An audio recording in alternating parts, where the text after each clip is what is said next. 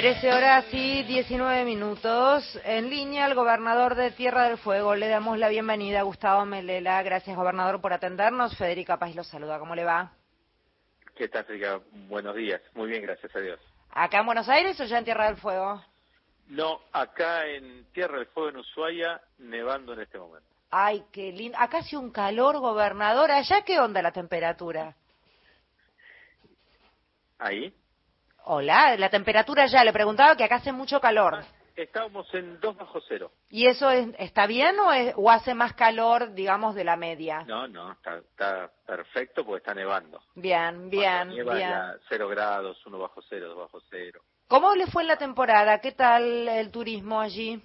No, muy buena. La verdad que tanto la temporada del verano como ahora la temporada de invierno eh, estamos excelentemente bien en términos de, ocupación hotelera, de, turistas que llegan, realmente muy pero muy bien. Hoy con a pleno con los centros invernales, a pleno con el centro de esquí, realmente muy pero muy bien, ¿no? Digo, de, en este caso, turismo que llega de afuera, mucho brasilero, pero también mucho turismo nacional. Bien, qué suerte, qué suerte, gobernador, porque la verdad que es una industria y, y allá hay, hay como dos líneas, una que es el turismo y la otra que es esas plantas industriales que hay, ese parque industrial que es tan pero tan importante. Y ya que estamos, ¿en qué nivel de funcionamiento estamos con todo lo que hace a eh, las plantas que allí están funcionando? No, venimos bien con la industria, digo, en el contexto difícil que estamos a la hora de, poder traer algún insumo que se necesita que es importado, pero hemos recuperado el empleo que se había perdido y con muchas expectativas de, crecimiento, de mayor incorporación de mano de obra, digo, en este contexto de restricción que, tenemos hoy. Pero realmente las industrias vienen, vienen haciendo un gran esfuerzo, los trabajadores, que realmente vienen acompañando muchísimo.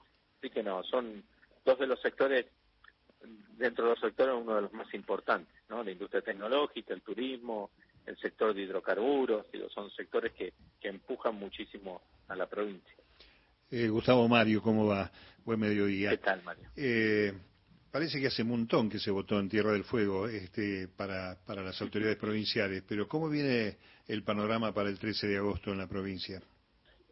No, bien, a ver, el panorama viene bien, son las pasos, yo siempre digo las pasos son el piso ¿eh? del, de lo que los candidatos pueden, pueden marcar, trabajando mucho para que nuestro espacio de Unión por la Patria salga vencedor, ¿no? y, sobre todo nosotros el acompañamiento a Sergio Massa y Agustín Rossi para que para que ganen acá en la provincia y estamos convencidos que así va a ser porque el, el fueguino más allá de la postura ideológica de cada uno también reconoce el acompañamiento el gran acompañamiento del gobierno nacional, ¿no? Y que lo que hablábamos recién, de que hay movimiento turístico, movimiento industrial, en un momento difícil, complejo, digo, que nadie le, esquiva el bulto a la, situación que vivimos, en un proceso inflacionario que golpea al trabajador, tanto el sector público como el sector privado, donde tiene dificultad de alquiler, donde hay muchas dificultades, a pesar de todo eso, nosotros vemos tanta inversión privada, tanta inversión pública en la obra pública, pero también en el desarrollo, en el crecimiento. Así que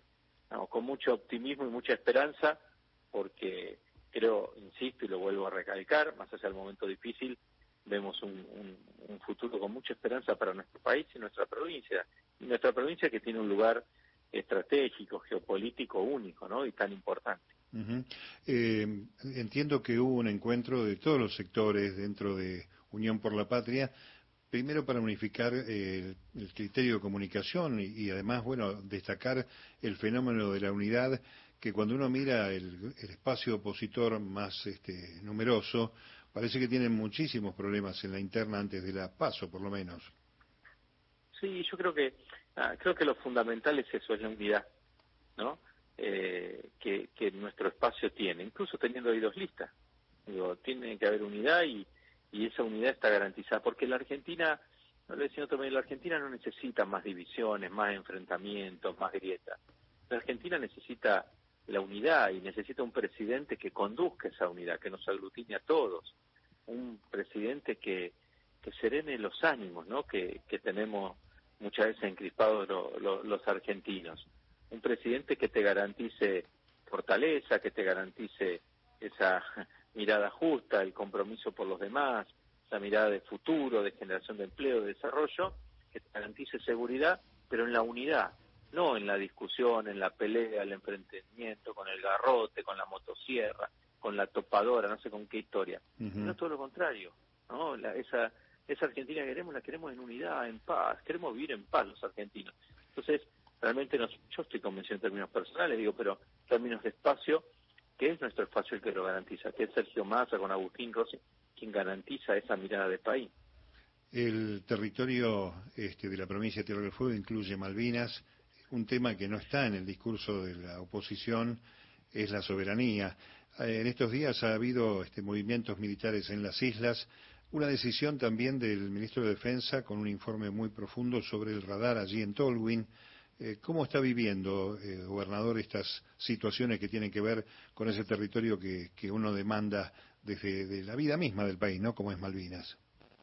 Sí, a ver, nosotros permanentemente condenamos los movimientos militares británicos y de la OTAN, ¿no? Que se dan en el Atlántico Sur. Y yo celebro que el Ministerio de Defensa se haya metido, haya participado, ¿no?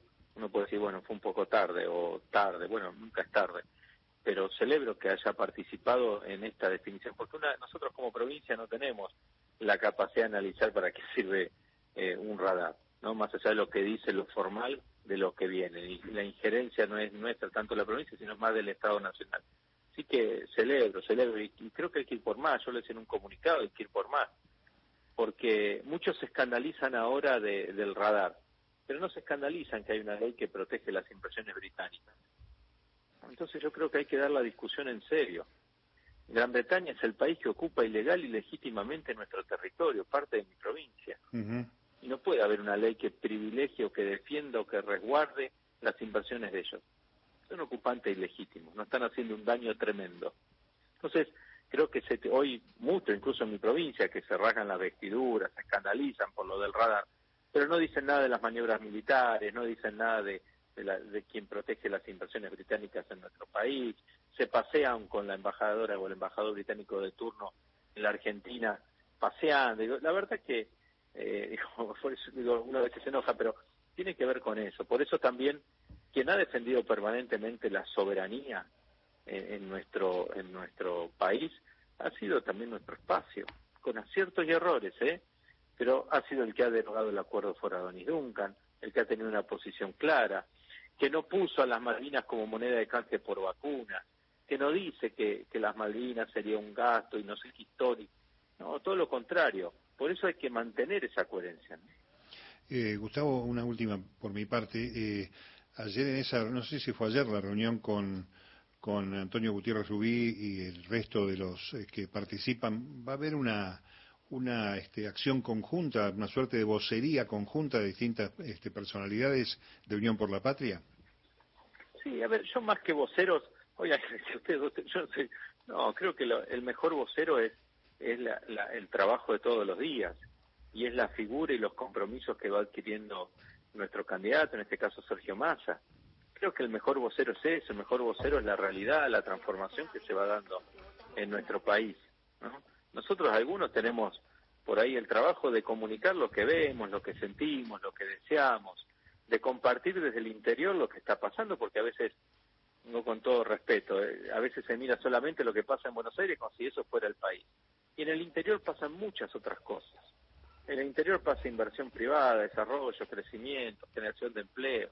Entonces, lo que estamos en el interior, algunos gobernadores, es poner nuestra voz, pero digo, el, mejor vocero es el compromiso que tiene hoy Sergio Massa de estar llevando adelante la economía de la mejor manera posible en el peor momento que nos ha tocado vivir en los últimos años, gracias a ese endeudamiento atroz que nos dejaron, ¿eh? y el mejor vocero es toda la fuerza que él le pone, el compromiso, la garra, él y sus equipos de trabajo, la, la serenidad con que lo hace, porque yo celebro esa serenidad, no, no, no, no, no, no llama a agarrar una motosierra, una, no sé, entonces me parece que el mejor vocero es el mismo y, nosotros somos quienes acompañamos a distintos lugares del país el trabajo que se hace todos los días y a cada minuto, porque digo, yo lo viví en la campaña electoral y a veces te da bronca cuando algunos hablan solamente en términos electorales, sin ningún tipo de compromiso.